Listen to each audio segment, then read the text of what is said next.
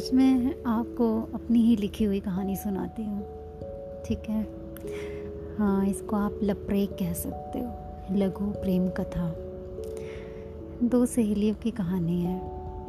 दोनों girls college में पढ़ती हैं और कॉलेज के पास ही डीएवी कॉलेज है, जहाँ पर कोएड है। लेकिन ये दोनों सहेलियाँ गर्ल्स कॉलेज में पढ़ती हैं, जहाँ पर मतलब एक लड़के को देखना उस उस ज़माने में ऐसा था जैसे कोई वाइल्ड एनिमल देख लिया हो, जिसको देखना रेयर होता है। तो लेकिन गर्ल्स कॉलेज के बाहर लड़कों की लाइन लगी रहती थी लड़कियों को देखने के लिए। और जब ये बातें बहुत बहुत लड़के बाहर इकट्ठे होने लगे और लड़कियों को बहुत ज़्यादा लड़कियाँ अनकंफर्टेबल होने लगी तो कॉलेज के प्रिंसिपल ने गर्ल्स कॉलेज की जो सड़क बॉयज़ कॉलेज की तरफ़ जाती थी, वो उसके बीच में एक दीवार करवा दी। और दूसरी तरफ़ से जो सड़क जाती थी, वहाँ से भी एक दीवार करवा दी। और जो सीधी सड़क जाती थी, वहाँ पर गार्ड बिठा दिए। तो मतलब गर्ल्स कॉलेज के बाहर अच्छे से सिक्योरिटी कर दी जिससे कि कोई भी लड़का आसपास ना आ सके।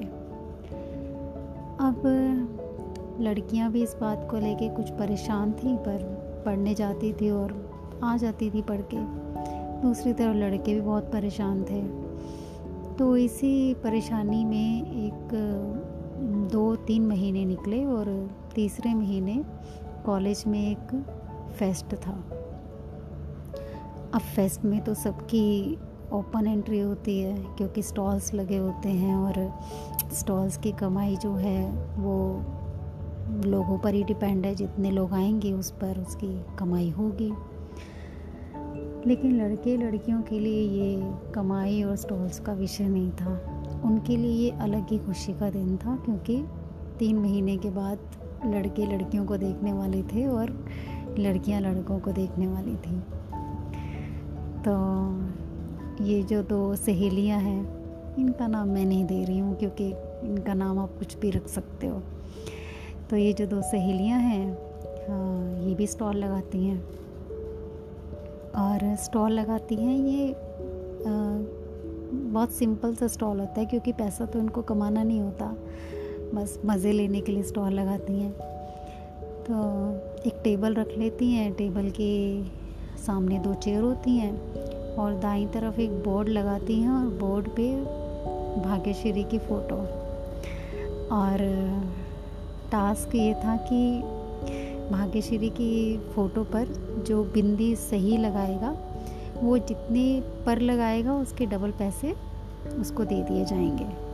और अगर वो नहीं सही लगा पाया तो जितने पैसे उसके जैसे सौ दिया है तो सौ रुपया उसका, उसको रख लिया जाएगा, वो नहीं दिया जाएगा वापस। तो ऐसे ही स्टॉल में कई लड़के आते रहे और बिंदी तो कम लगाते रहे हँसी मज़ाक चलता रहा। और एक लड़का आया तो उसने बोला कि थोड़ा सा पैसों को लेके बात करने लगा कि मैं तो पाँच रुपये लगाऊँगा। और मैं साढ़े सात रुपये लगाऊँगा ऐसे करके। तो ये लड़कियाँ भी खुश थी, दोनों सहेलियाँ और बातें कर रही थी। तो उसने बोला कि लेकिन मुझे ना एक आपत्ति है। तो इन्होंने बोला, क्या है? तो उसने कहा कि इसकी जगह ना आपकी फ़ोटो होती तो बिंदी सही जगह लग जाती।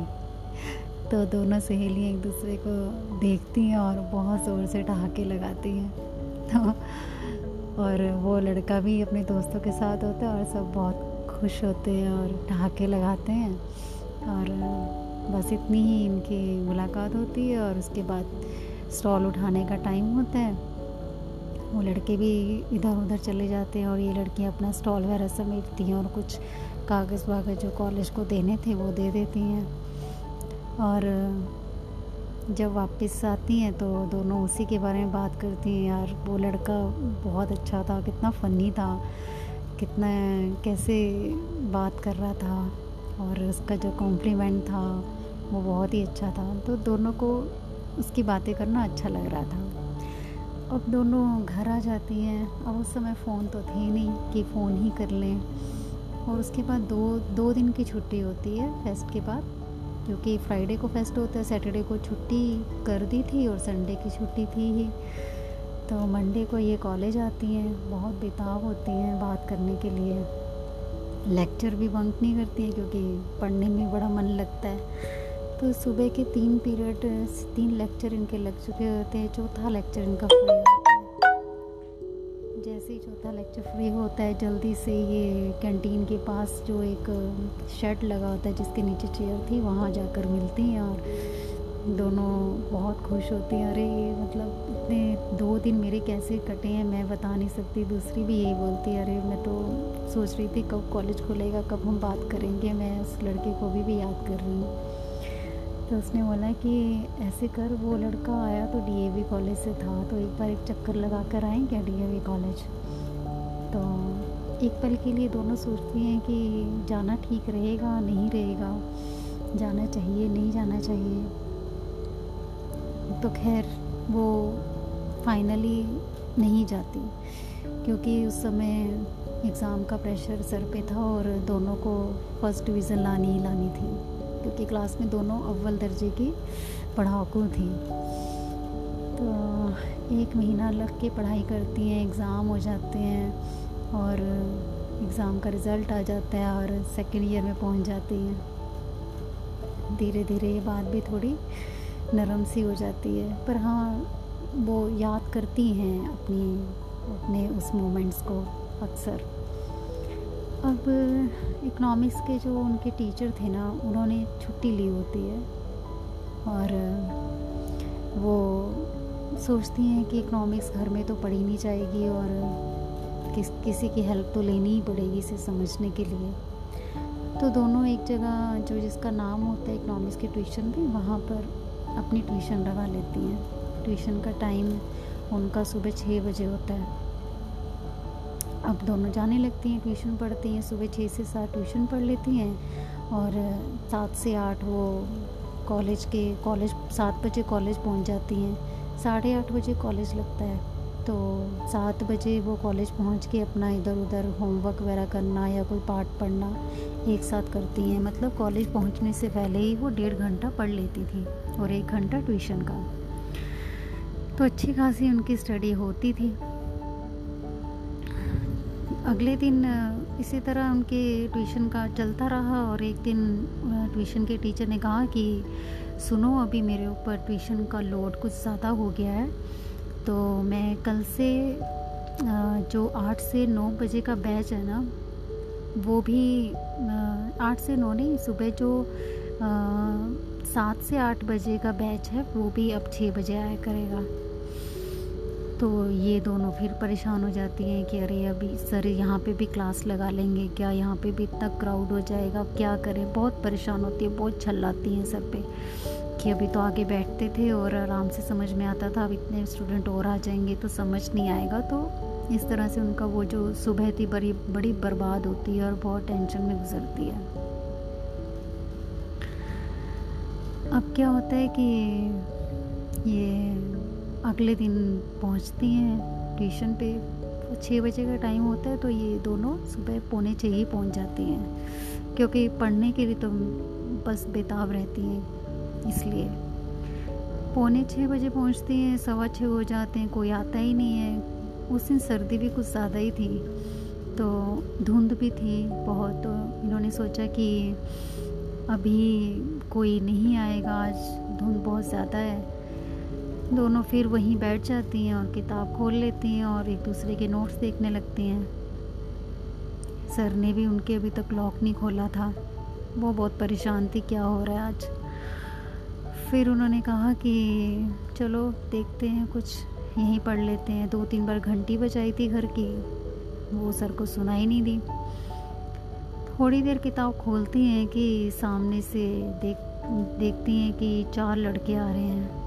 तो एक ने कहा कि अरे देख सामने लड़के आ रहे हैं। तो दूसरी ने कहा कि ये हो सकता है कि ये जो सात से आठ वाला बैच है, उसका, उसके लड़के हों। तो बड़ी परेशान हो जाती हैं कि अब लड़कों के साथ पढ़ना पड़ेगा, कितना अनकंफर्टेबल होगा। हम तो सर से कुछ बात भी नहीं कर सकते, अब बोल भी नहीं पाएँगे, हंस भी नहीं पाएँगे। कितना वेल मैनर्ड रहना पड़ेगा ताकि हंसे तो इनको ये ना लगे कि फंस गए। और इस तरह की सारी बातें वो आपस में शेयर करती हैं कि बहुत बुरा हुआ जो सर ने ये सात से आठ वाला बैच लड़कों वाला बैच हमारे बैच में मर्ज किया है। और सर को अंदर ही अंदर इतनी गालियाँ देती हैं कि सर ने अच्छा नहीं किया और हमारी मजबूरी है कि सर से पढ़ना पड़ता है क्योंकि सर अच्छा पढ़ाते हैं। मैं बोल ही रही थी कि एक ने पूछा कि, सर, अभी आए नहीं? तो इन्होंने मुड़ के देखा कि, ये कौन बोल रहा है? देखा कि पीछे से एक लड़के की आवाज़ आई है, इन तीन लड़कों के पीछे जो दिख नहीं रहा था। तो फिर वो जो तीन लड़के थे, वो भी मुड़ के पीछे देखने लगे और इस तरह से इन दोनों सहेलियों को वो लड़का नज़र आया, जिसने पूछा कि, सर, आए नहीं क्या अभी?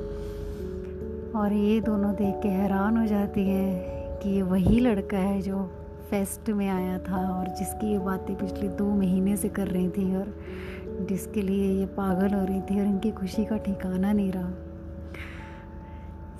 इतने खुश होके एक दूसरे की आँखों की तरफ़ देख रही थी और ज़ोर ज़ोर से हंस रही थी और वहाँ से वो चार लड़के परेशान की लड़कियाँ इतनी ज़ोर ज़ोर से हंस क्यों रही हैं? इतने में सर दरवाज़ा खोलते हैं और कहते हैं, सो सॉरी बच्चों, आज मैं तुम्हारी बैल नहीं सुन पाया, मेरा अलार्म भी नहीं बचा तो आ जाओ जो जल्दी अंदर आ जाओ। थोड़ी देर में और भी बच्चे आ जाते हैं, सर पढ़ाना शुरू करते हैं। इतनी देर में ये दोनों सहेलियाँ जो एक दूसरे के सर के सामने और ऑपोजिट बैठी होती हैं, और लड़के जो थे वो पीछे वाली रूम में बैठे थे। हाँ वो हाँ जी हाँ जी हाँ जी कर रहे थे। और ये दोनों एक दूसरे को देख देख के मुस्कुरा रही थी।